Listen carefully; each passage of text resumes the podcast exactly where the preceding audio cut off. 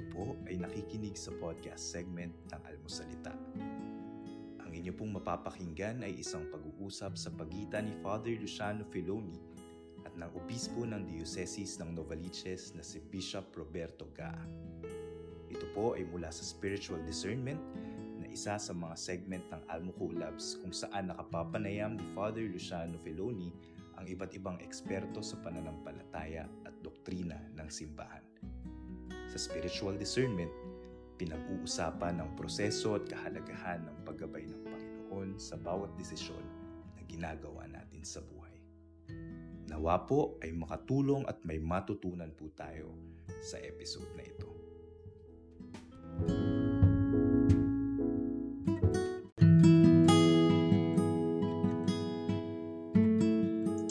All right. Hello, hello, hello. Good afternoon po sa inyong lahat and welcome po sa ating uh, bagong episode for this week of our uh, communal discernment at napakaganda kasi ang pag-uusapan natin is five, yan, makita niyo sa baba ng screen, five steps of communal discernment. Yung tanong niyo ng paulit-ulit nung nakaraan, paano nga? So, we, we talk all about uh, yung mga preconditions para magkaroon ng communal discernment. Ngayon, ang tanong is, paano nga gagawin in five steps. Ewan ko kung five easy steps o five difficult steps, malalaman natin kasi kasama ko uh, dito sa mga nakikinig. Okay? Ano bang binibilang niyo, Bishop? Seven pala, seven. Sorry, seven. Seven ba? Okay, okay na yan. What is Okay, two by- steps between friends?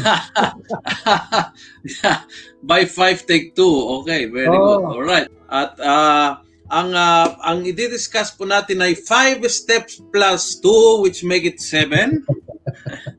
oh, kasi nakalimutan ni Bishop kanina, sabi niya five. Teka, i-cor- i-correct ko ha. Five steps to communal discernment. Tama po, Bishop? Tama.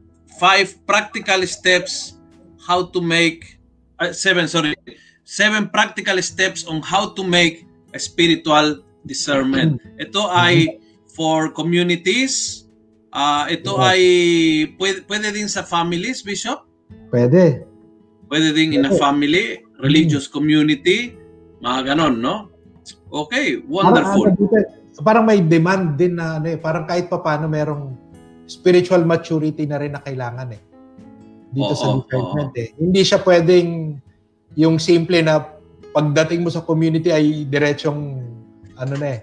It yes yes a little spiritual maturity para mag-engage ng spiritual discernment o communal discernment.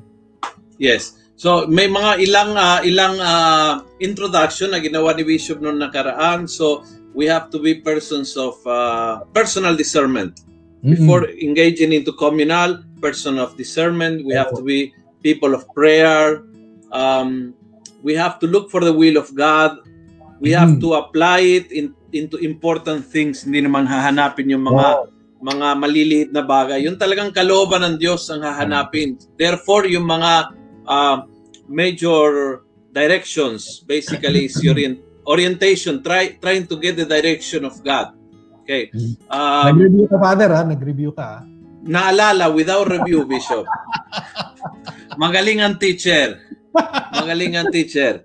And then Walang naalala. Naalala ko, de- definitely naalala ko na part of doon ay ah, tanggapin mo yung conflict, minsan makakagulo. Oo. Yan. Huwag natin balikan yung Yung topic. oh, yung topic na yan. And so, may, Ah. may, siguro regarding that, uh, meron ng explanation na nanggaling sa Vatican. May Mhm. explanatory document. Pero, ang sa akin, mas gusto ko pa rin, mas maganda pa rin, basahin niyo po yung explanation po ni Bishop Ambo. Better pa rin siya. Ah, mas mas rounded yung ano niya explanation niya. Pero meron na rin ex- explanatory document doon sa interview ni Pope Francis. Mhm, parang- mhm. Just saying, siguro. Okay, very good. All right, so seven steps. Now we we pray. We will we decide what matter we are going to discuss. Uh, we agree with the group. Let's say the group of lectors and commentator or the pastoral council. We agree.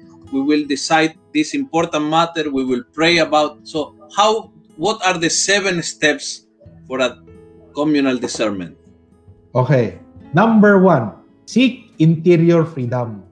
Seek interior freedom. Yun yung, yun yung sinasabi natin, yung sa personal discernment, ito yung sinasabi natin na uh, yung detach, aalisin natin yung mga attachments natin, aalisin natin yung mga biases natin, aalisin natin yung mga uh, uh, preferences natin, itatasasantabi natin lahat yun, and we will be totally free for the will of God. So ang ano doon, importante kasi personally and communally, yun yung ano natin, i, i, mal, mag, ihahanda natin, maging malaya tayo sa gagustuhan ng Diyos. Hindi natin iisipin na, oh, ito yung agenda natin ha. Tapos kakausapin pa natin ibang tao. Ito yung pag-uusapan natin, ito yung ano natin, ito yung ito yung pagbubotohan natin. Hindi pwede yung ganon. If we really want to hear the word of God as a community, kailangan aalisin natin sarili nating agenda, aalisin natin yung sarili nating yung gusto, aalisin natin kahit yung ayaw natin, aalisin natin lahat yun for us to be in for us to have interior freedom. Yun yung una. Pero okay na may gusto ka. Basta acknowledge na itong gusto ko hindi dapat mm. i-manipulate yung resulta. Oo. Kasi normal yon no na uh, pupunta ka let's say halimbawa ano ang layuning anong pinaka main project ng parokya next year. So I go into it with with some ideas pero ang importante, hmm. hindi ko ipupush for for those Oo. ideas. Try to be ano open. Ano, Oo. Ang meron tayo, pwede tayong i-push yung idea natin, pero detach tayo do sa idea na yon. Ibig sabihin, wala tayong Pag personal in... agenda, wala tayong personal agenda dun sa pinu, yung yung pinropose natin. Yung tipo pag ni-reject, hindi naman mag-tampururot, uh, hindi, hindi mo wow, hindi yung uuwi mag-resign, lipat Oo. ng parokya, yung mga Oo. ganon. Oo. Magdrama-drama. Oo. Yung magwawala ka doon sa ano kasi hindi, pinag, hindi ka pinagbigyan. Mm-hmm. mm-hmm. So ang ano doon, detach ka pa rin. Meron pwede kang mag-propose, pero detach ka pa rin doon sa pinropose mo. Okay. Pero they can take it, they can leave it. Mm-hmm. Pero ang sa akin, parang you continue to propose because it might be also yung spirit moving you to say make that suggestion. Okay. But also be therefore be open to to suggestions that are initially contrary to your like. Parang gano'n. Yes. Oo. Listen, be open to listen, tama ba? Oo, correct. Okay. Kasi ang of ano course, dito, dito Bishop pa, pa uh, just to clarify, no? Hindi tayo na as absolutely neutral, absolutely anything under the sun. Uh, kapag ito ay uh, yung propose ay kasalanan. Oo, yeah, syempre. Uh, Hindi ka, na kapag, Oo. Kasi halimbawa sasab- sasabihin nila, sige, uh, let's uh, halimbawa sabihin natin uh, I'm uh, I'm a congressman, group of congressmen, we want to pray, we want to do the will of God. So pag-uusapan natin yung halimbawa yung same-sex marriage. So I'm open to anything. No, hindi pwede yung ganon. Oo. May, oo, oo. May may mga may mga bagay na yung yung yung tama at mali, yung katotohanan at yung kasinungalingan. Hmm. Pag open ka, only on the realm ang ng katotohanan at uh, ng kabutihan, hindi naman sa Oo. kasalanan, tama ba? Hindi ka na will you will not venture into yung what is morally wrong or Oo. what is morally evil ano natin yung malinaw men, we are discerning what is best. Hindi na tayo, we are not discerning between good and bad, but we are okay. discerning what is best. Okay, between good and good, what is better? Oo, between good and good, correct. Mm-hmm. What is the best? Okay. Oo. Okay, best good. according to God. Hindi best according to us. Correct, according to Oo. Him. Oo. At itong itong step na ito, napakahirap. Alin, Mahirap yung two o yung hindi, one? Una, hindi, yung una pa lang yung interior freedom. Napakahirap kasi lumaki tayo na meron tayo mga biases eh. Meron tayo hmm. mga preferences. At hmm. minsan talagang yan yung diyan nang gagaling yung drive ng buhay natin, di ba? Para hmm. gusto ko maging komportable sa buhay. So hmm. lahat ng hindi komportable, hindi kasama sa agenda ko. Pero kung ano doon, paano kunyari if we are going to follow Christ on the cross, there will be some sort of difficulty some Correct. sort of cross. that we will Correct. experience. Kaya nga nga ano nga doon, parang, oh, it is not moral, morally wrong, but ang ano doon, na invitation sa atin, we should also be open to it. Correct. Part sa ng freedom natin. Correct, correct, correct. Ako ay let me share no kasi I always share this experience. I was assigning one parish na ah, twice nagpalit ng pastoral council sa loob ng term ko and both ah yung gusto ng tao hindi ko talagang gusto. Ah, but Mm. I was open to okay, mas kilala nila kung alam na nila. You know, eventually these two persons became became great friends of mine naging malaking tulong. These were people uh, very humble, very hardworking, very um, very uh, focused in the good of the parish. Eventually, they, they were a big blessing. Kaya I, al- I always uh, I always tell myself, no, pag sinundan yung gusto ko, you might miss great opportunities. Oo, correct. Kasi may mga sorpresa ang Diyos eh. Hindi lahat na na sa unang tingin yung taong ito ay mayabang. Yung pa, pag nakilala mo, these are the the best person, the the, the most committed. Tapos yung yung Mm. gustong gusto mo minsan nakabulilyaso ka eh. So it's Mm. good to be open kasi the God the Lord surprises many times. No? Mm. Kaya nga ano nga doon, babalik tayo doon sa personal discernment. Parang as a review. Sa personal discernment, kailangan pipili tayo ng co-discerner or spiritual director na medyo Mm. iba ng personality natin.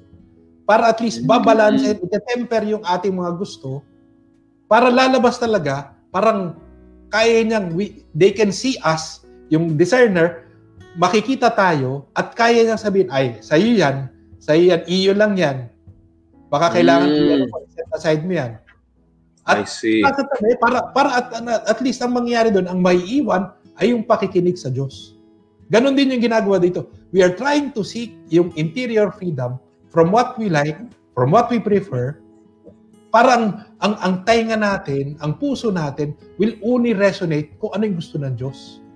Alam niyo, Bishop, importante din ito sa mga pare na yung council nating, yung Mhm. mga finance council, yung parish pastoral council, hindi yung pipili yung mga gusto mo lang. Oo. Kasi uh, the danger is uh, they will be a group of people saying yes father lang. Oo. Yung, yung mga taga yes father, parang taga-approve na lahat ng kalukuhan na naisip mo. Oo, lahat Oo. ng gusto mo, lahat ng kapritsyo mo. Kaya importante, minsan malaking tulong sa pastoral council o sa finance council, someone that Hmm. gives a different perspective and usually kontrabida ang dating. Dahil if, iba ang isip niya, but if, if you are open, can, can make you uh, look at things from different perspective. Oo. Kakaibang pananaw eh. So, pwe- pwedeng matuto sa isa't isa. Mm. Feeling ko delikado ito sa mga pare sa amin. Many times, ah, yung tukso ay pumili ka ng mga with. Oo. Di ba yung, yung pareho mo ng isip, pareho yung work ethics mo, parang e-echo ka lang.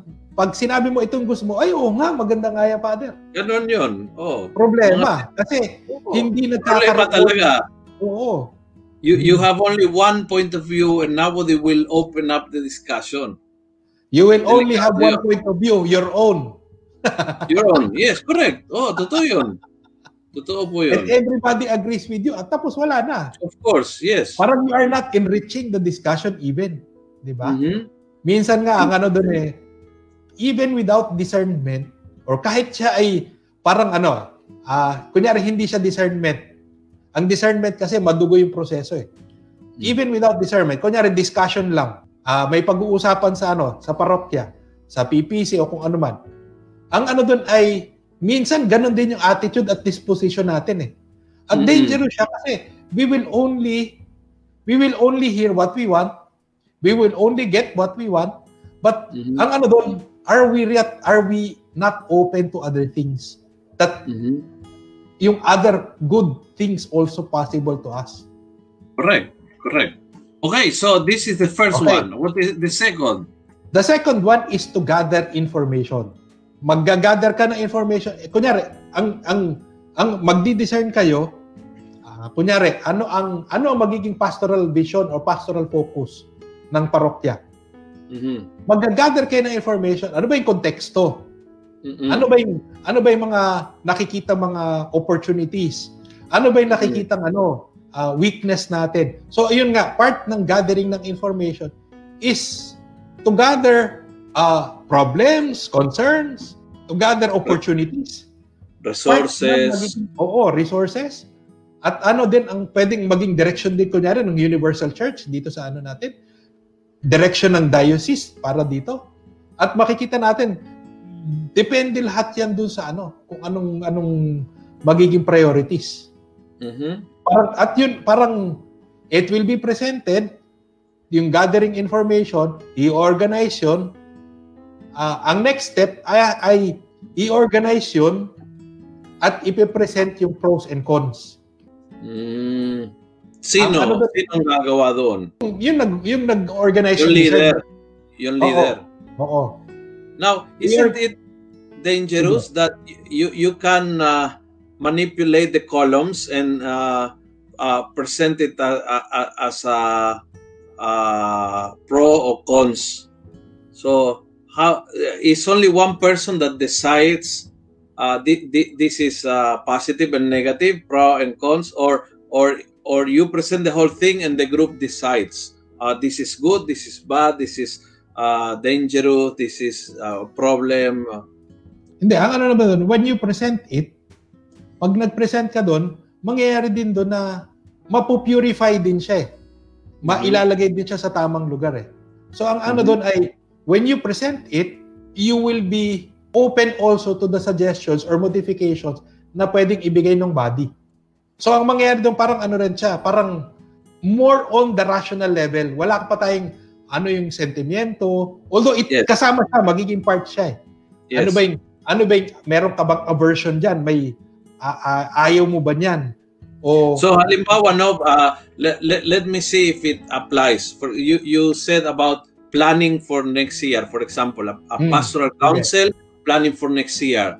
So they will present uh, we have uh, 2000 families of jobless people um, we have uh, f- 60% of our leaders are senior citizen kaya we don't count them presently uh, our income as a parish went down by 60%. So you put all that into the consideration. So uh, these are the leaders we have available.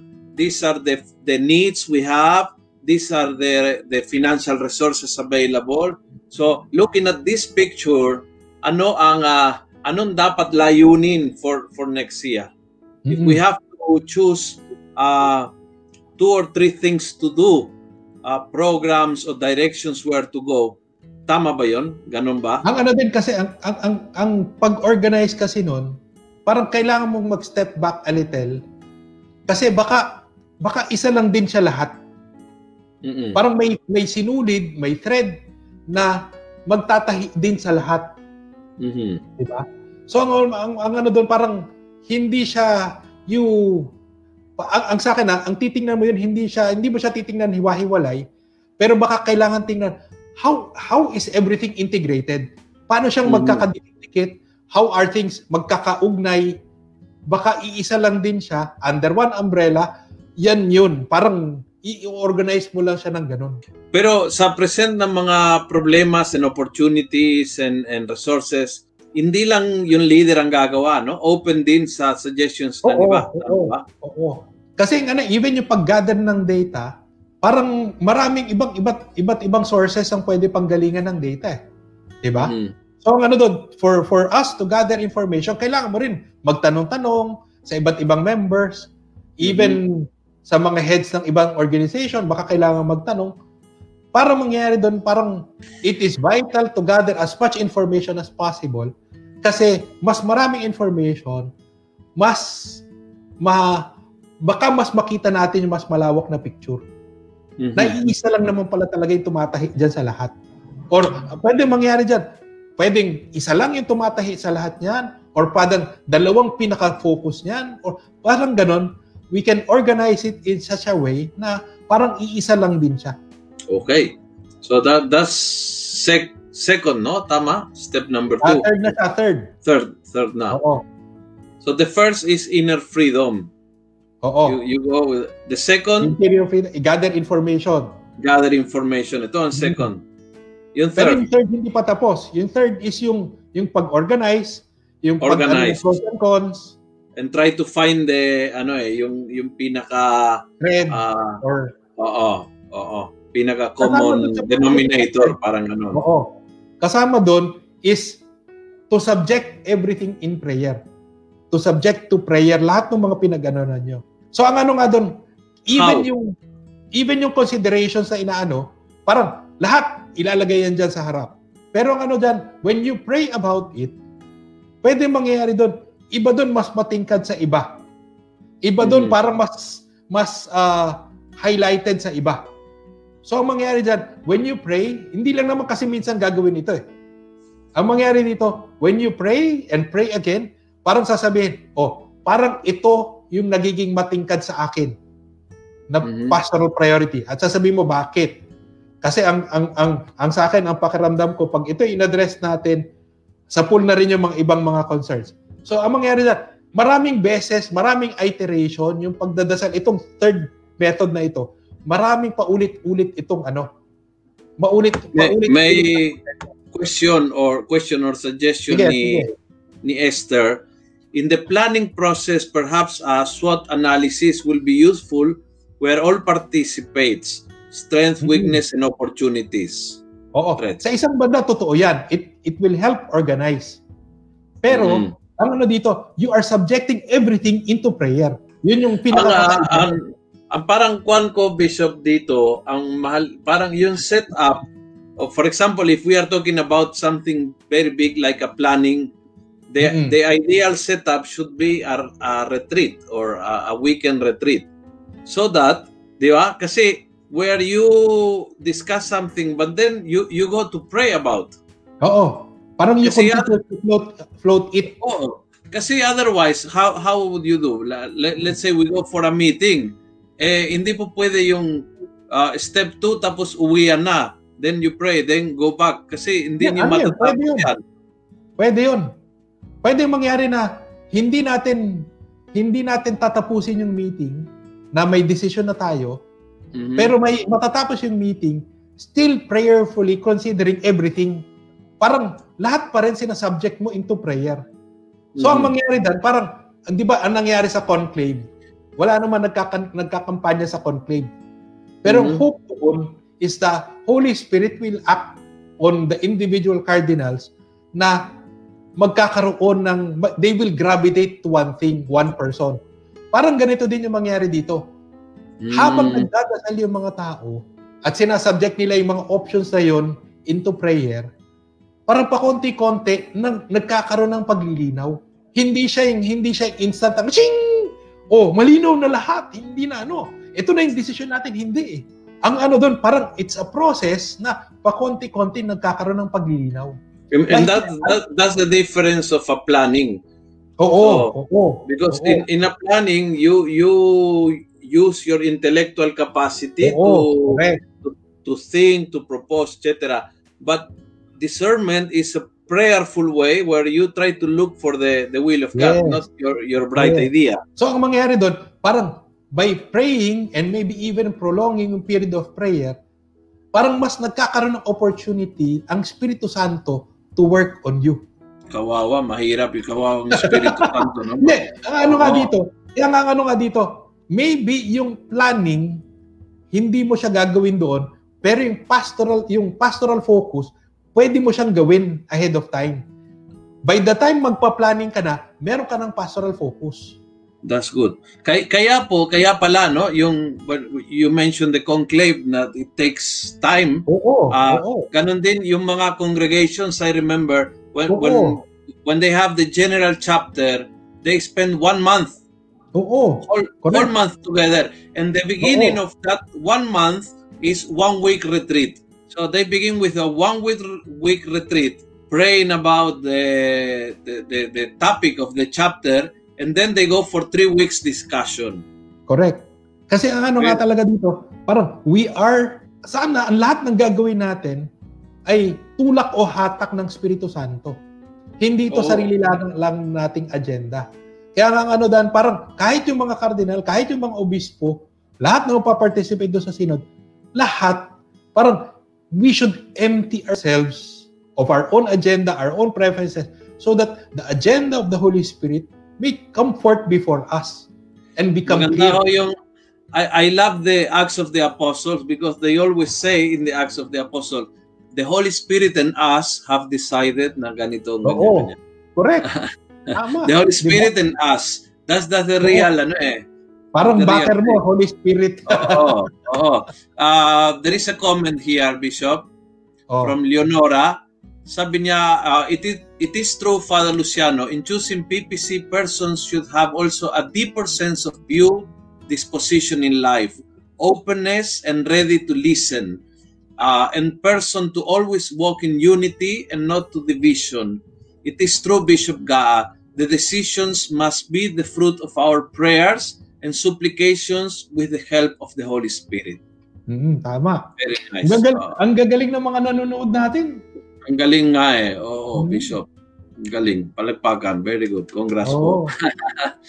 Beautiful. Paki-share na lang ano ho. Kanina may nagsabi si ah, Ate Esther na ah, sana makikinig yung mga Teka, hanapin ko yung yung comment ni Ate Esther kanina. Sabi niya, I hope this discussion will be made known to those in PPCs and Kawans. Many times leaders only like people who always agree with them. Kaya ho ang aking insistence, please share. Share, share, share.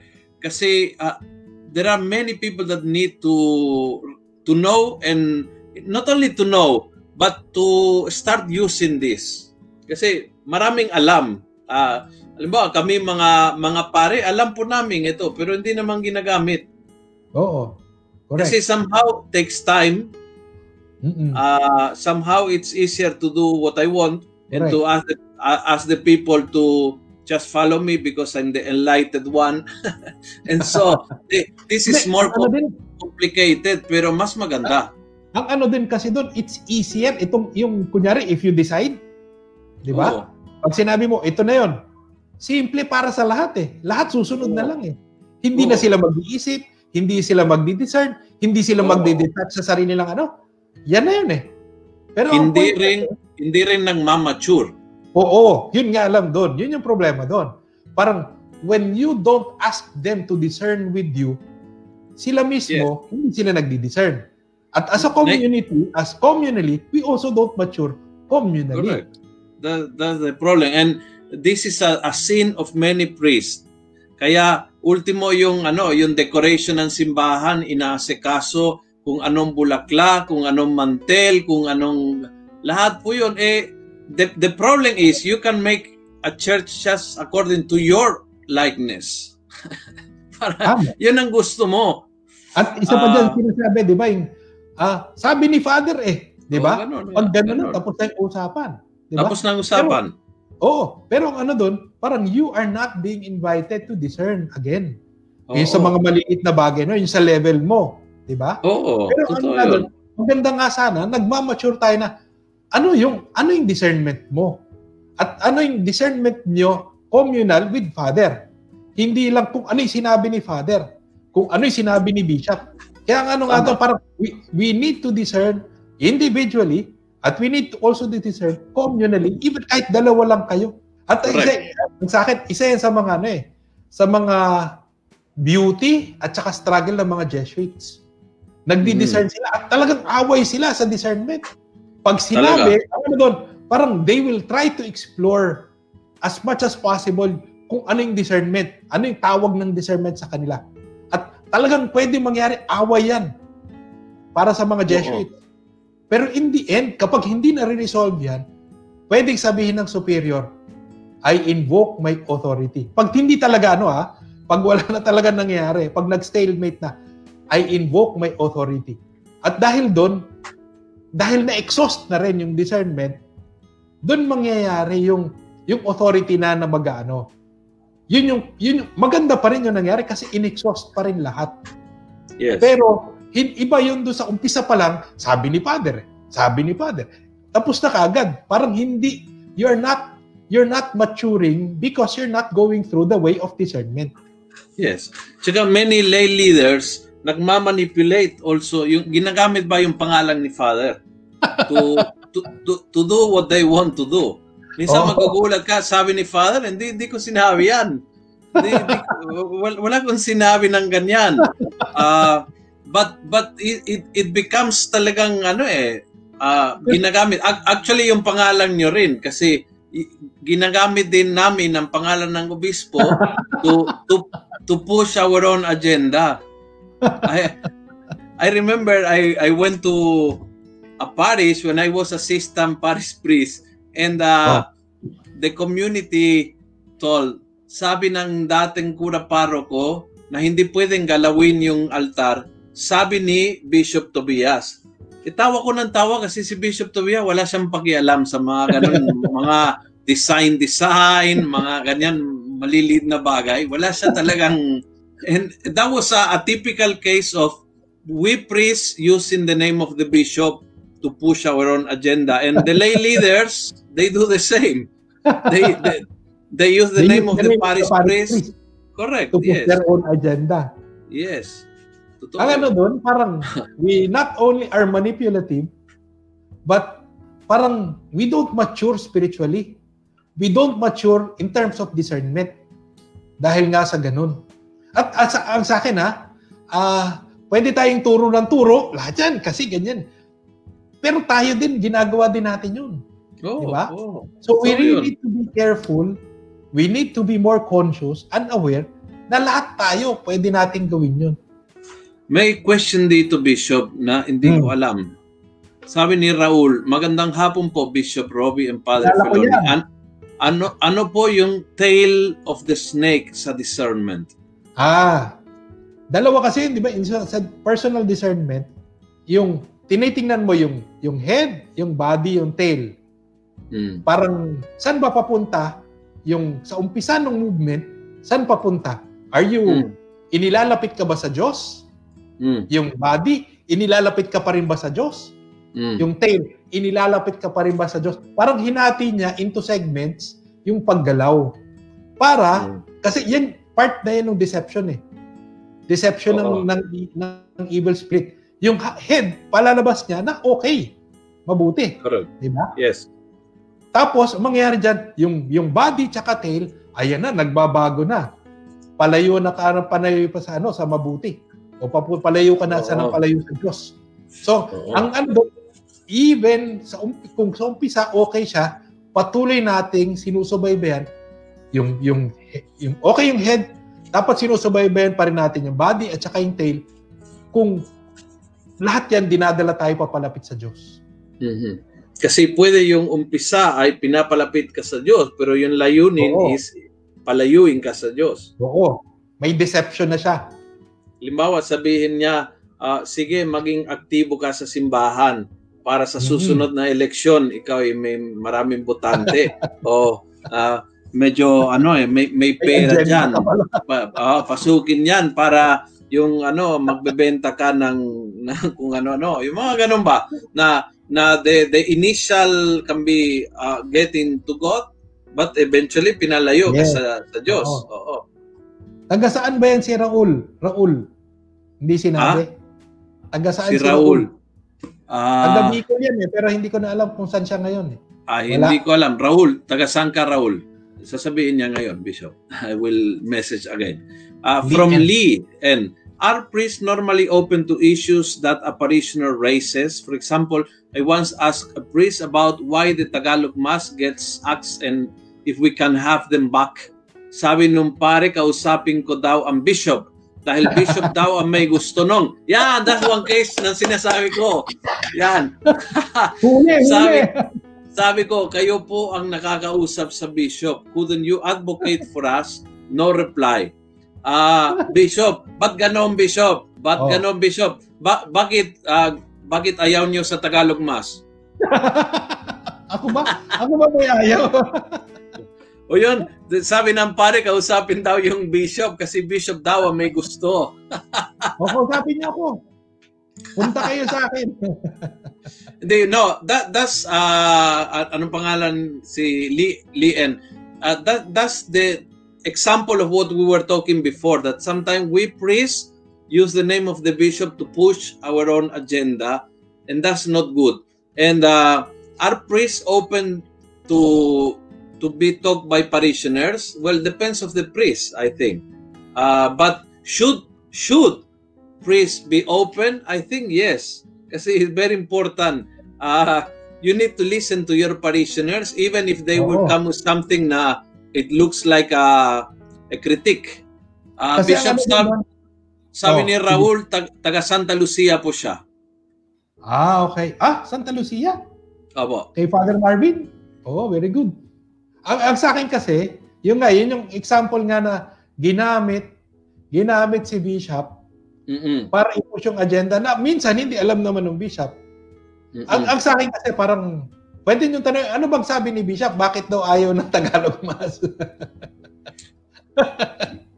uh, uh, to, to uh, I mean, de- depende kung hindi ko alam taga saan si Lien, no? Kasi it's uh-huh. possible. For example, let's say um, you maybe you are an OFW in Singapore and the bishop said uh, I I I would like um, masses to integrate different communities so I don't want kanya-kanya. Oh, it's possible, ah. So I tama. I don't know. Now, but Parang if for example, yes, oh. but if, if for example if it is in Metro Manila, uh, wala yon malamang hindi sasabihin ng obispo na bawal yung yung mass in in Tagalog if it's in in Cubao in Novaliches in Manila in Antipolo I don't think uh, that will be the case so depende kung saan po kayo kunyari nga sa village ka ng mga ng mga mga Inglesero oh kahit yon ang sa akin ha parang I would also think twice kasi parang ang sa akin ha, kung, kung ako, ako personally, nagmimisa ako dati sa Bel Air. Mm-mm. Yung ano, isang village po sa Makati. Mm-mm. At ang nagsisimba po sa kanila, karamihan po, yung mga kasamahan nila sa bahay. Mm-mm. Mm-mm. Sa akin, parang, tapos i-Englishin mo sila. So ang sa akin, ang sa akin parang you will napakahalaga makilala mo kung sino yung minimisahan mo. Kasi pag kilala mo sila, alam mo yung language nila, alam mo yung concerns sila, alam mo paano silang kausapin, at alam mo rin paano kang makinig. So Correct. napaka-importante. Kasi yung yung misa, ang sa akin ha, personally, ang ang homily ay hindi siya hindi siya you are not uh, talking down on people. Mm-hmm. You are it is a conversation. Pag-uusap mm-hmm. 'yan. Yung mm-hmm. communication ng mga tao sa iyo ay non-verbal. Kunyari, mm-hmm. sila tumitingin na sa taas, tumitingin na sa relo, uh, uh, lumalabas na ng simbahan. Ibig sabihin yan, hindi na sila nakikinig sa'yo. Correct, Ibig correct. sabihin boring, boring ka na. Tapusin yes. mo na yung homily mo. Di ba? Yes. Sabi ng teacher ko, the homily has to move the hearts at hindi dapat galawin yung mga puwet sa upuan. Pag, uh, if the homily move the heart, it's a good homily. If it moves the bottom, that's a bad homily yung tipo hindi mapakali yung tao tapos galaw ng galaw, no? Akala ko, sasabihin, sasabihin sa'yo, kasi Jesuit train ka rin, sasabihin sa'yo ng ano, there is no salvation after 7 minutes. so ang homily dapat hindi, not more than 7 minutes. Pero minsan, kahit oh, yung 7 uh, minutes, I, I think in, in the case, for example, of the Mass, um, importante yung discernment Uh, I, I have experience. I have experience. For example, in Lourdes, in Camarin, they ask they asked me one mass in English, and my my my intention was to say no. Kasi sabi ko, bakit? Uh, it's a poor community, etc., etc. But uh, on the discernment, they said, Father, we have like uh, 12 masses on Sunday in the chapels and everything.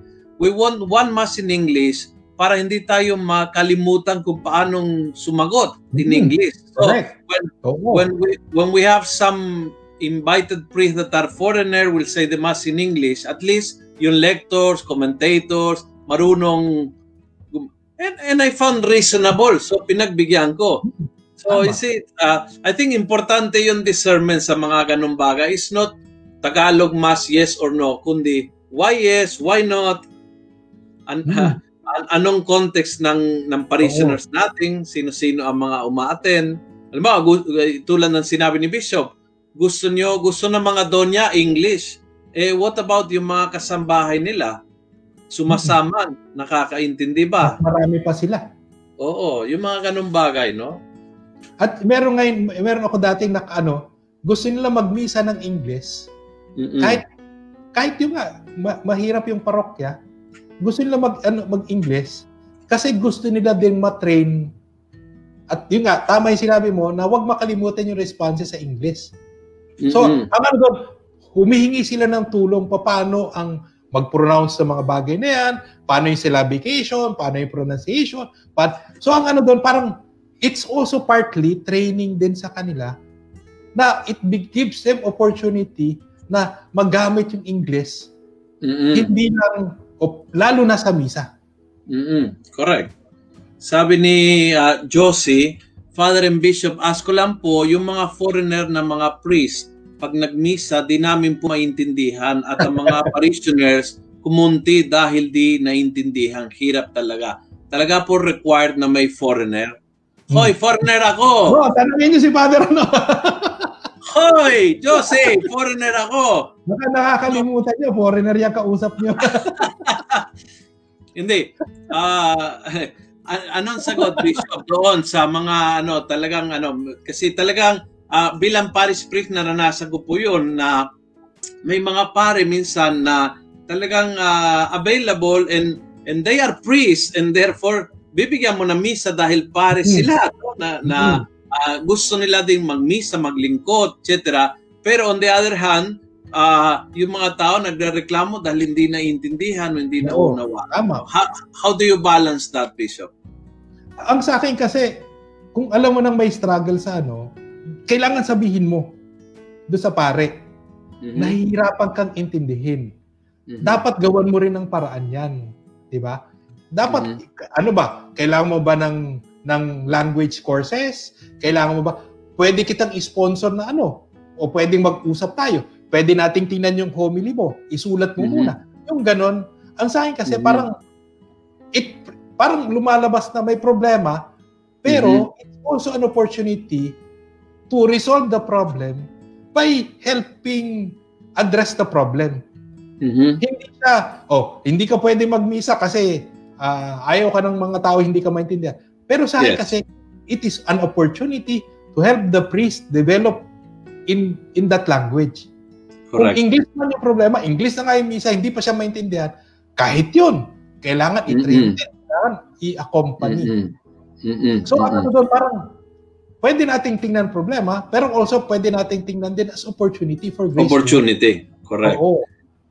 Bishop sabi ni Raul, we priests need to learn how to listen to our parishioners too. So, is a, pri is a priest, si Raul pala. Oo, priest yan, priest Yan. yan. Oo. Mhm. Ayun. Ako, hindi ko makita kasi yung picture maliit, Raul. Ah, Malaking tao yan. Mas malaki pa sa atin dalawa. Ah, okay. Very good. Ah, dito may comment si Hazel. Sabi niya, ako po baliktad. Lumaki po ako sa Baguio Benguet na puro English ang mas. Kaya po, Hmm. pagdating ko dito sa Maynila, nung magtrabaho ko dito, nahirapan po ako makaintindi ng Tagalog at maghanap ng English mas. Oo. Pero ang galing mong magtagalog gayon. Ayan, totoo yun, no? Tama, oo.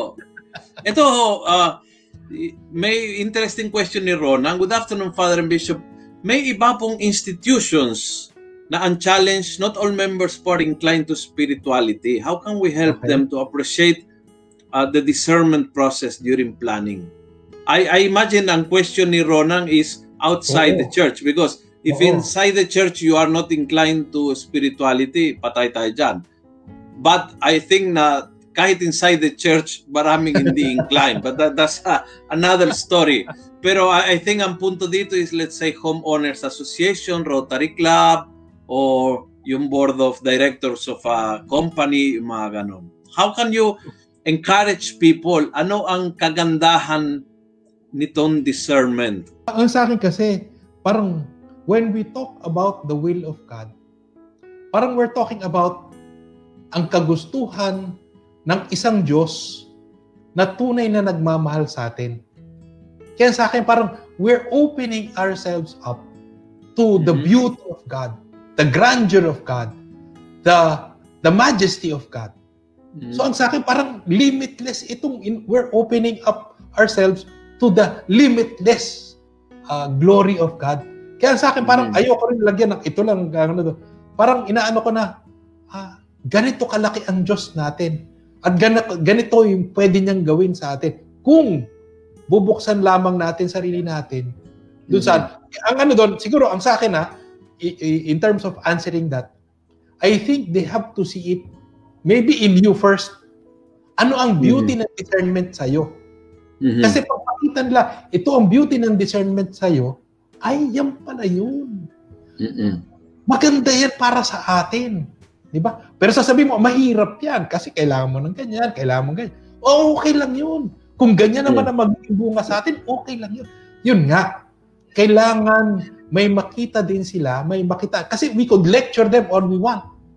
Pero kung they don't see the fruits in you, Correct. kahit gaano kaganda yung lecture mo, kahit gaano kaganda yung, yung grilling down their heads na ito, ito yung ganyan, ito yung ganyan. Pero kung hindi na nakikita yung ganda ng discernment sa'yo, Wala rin. Oo. okay. There is a, a question from uh, Rodrigo Kiambao.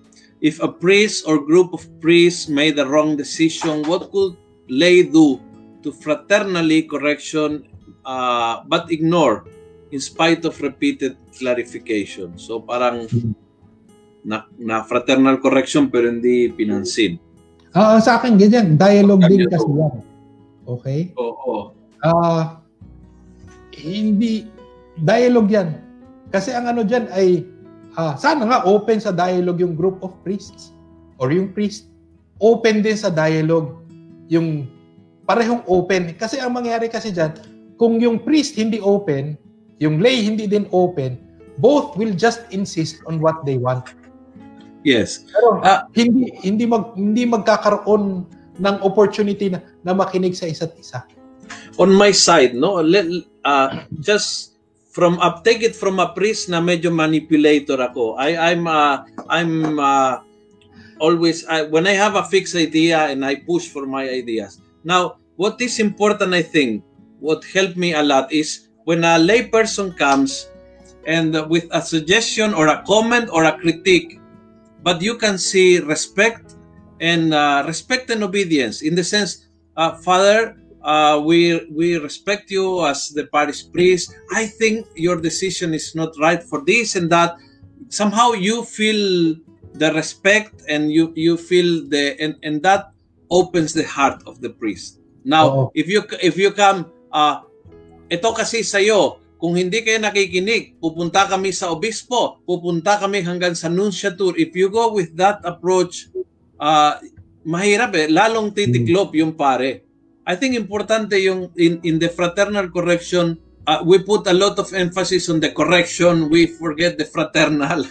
No, it's Mhm. important how you approach the person. No, say I I, I want to help you, uh, bishop. For example, I, I go to the bishop and I can say, Bishop, sorry, but hindi ko talagang uh, may, may mga decisions niyo na hindi hindi hindi ako agree. Uh, but uh, if you stick uh, stick to it, Bishop, I, I'll follow you because uh, you, you are my father, you are my shepherd. So I, I want to give you my opinion, but if, if you if you say no, uh, you have my obedience. And and I think this is important. You know, I uh, Hmm.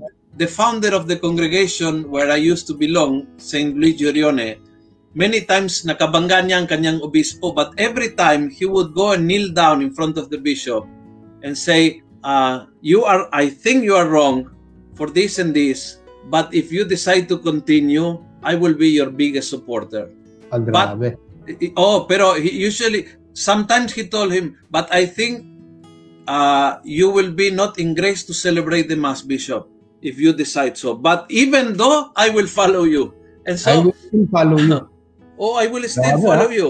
Oh, Parang ganyan Eh, din yung, ano, yung sinasabi natin kanina sa mga Jesuits. Oo, And Jesuits, oo. ano na yan, may discipline na sila ng discernment. Oo, oo, oo. Kaya sa kanila, meron silang vow of obedience to the Pope. Mm-mm. Kasi sila yung mga headstrong, sila yung yung mga kung ano-ano yung minsan ideas sila, minsan 'di ba sila yung sinasabi may black pope sila.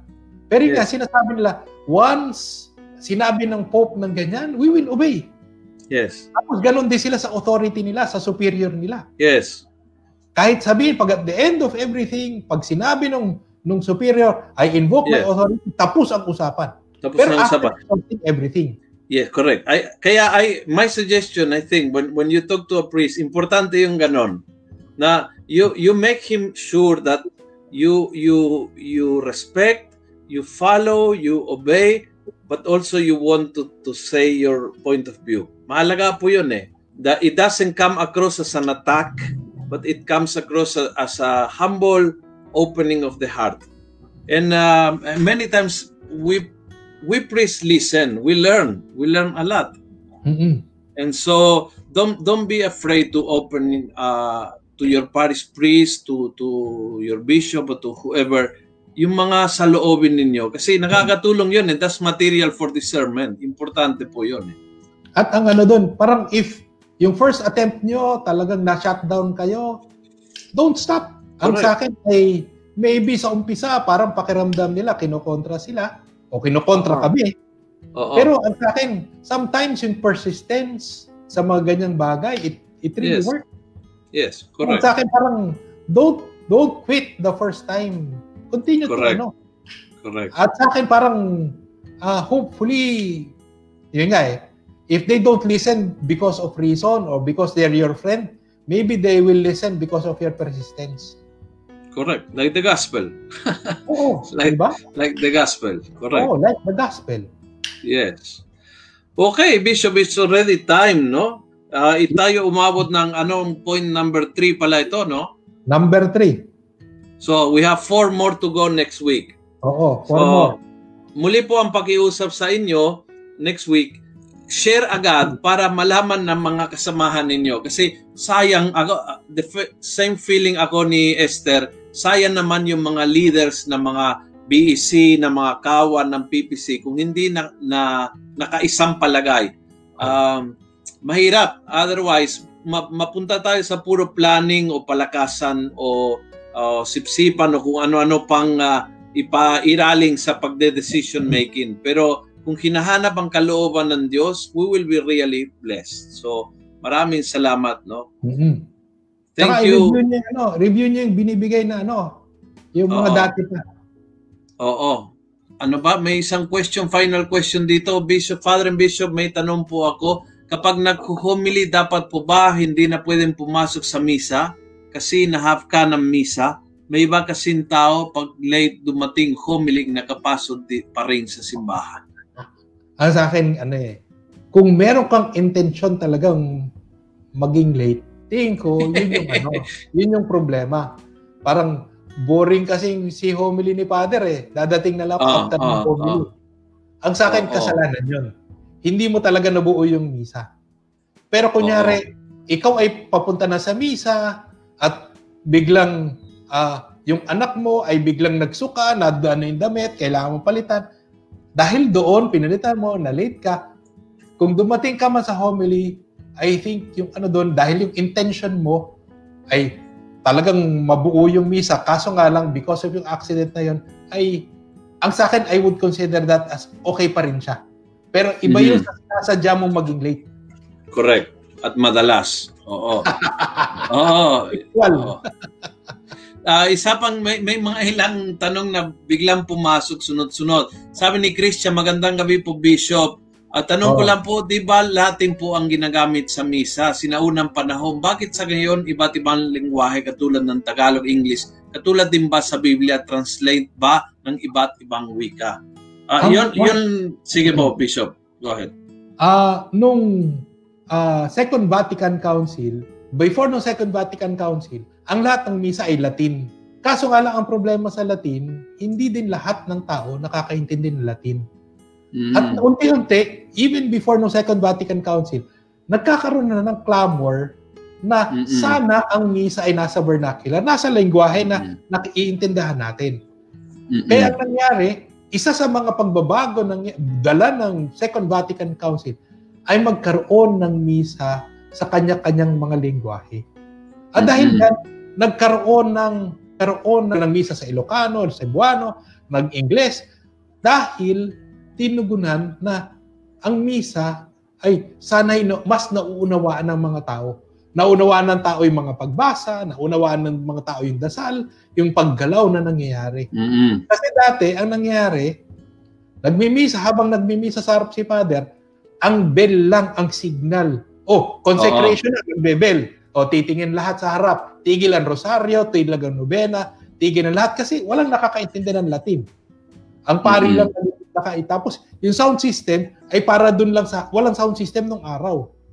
Mm-mm. Andun lang sa harap yung pare, nakatalikod yung pare, hindi mo nakikita kung ano nangyari. Kasi, ginagawa lahat ng pare nakatalikod sa inyo.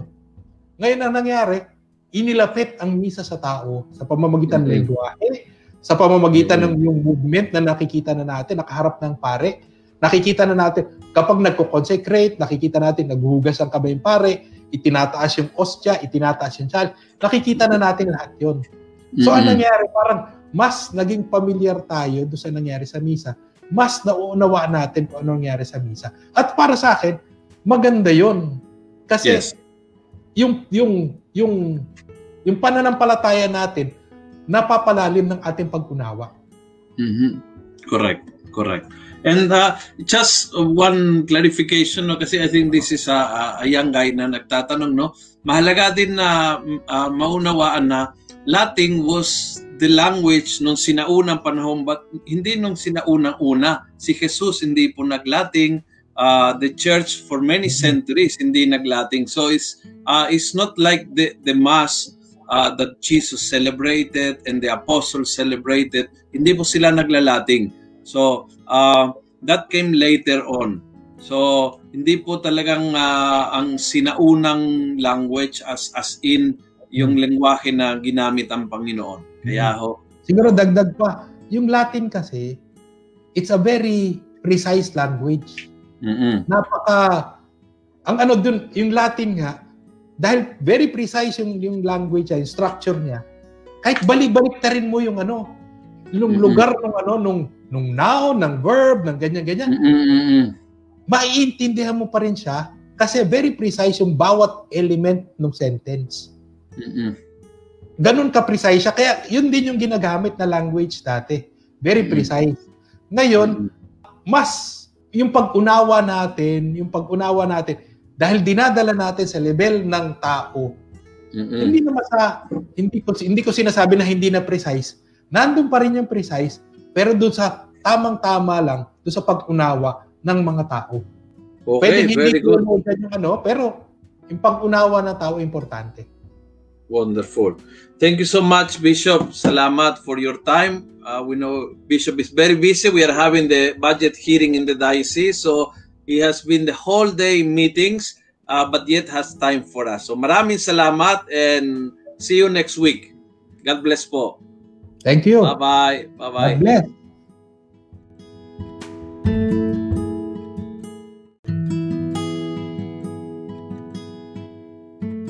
Maraming salamat po sa pakikinig.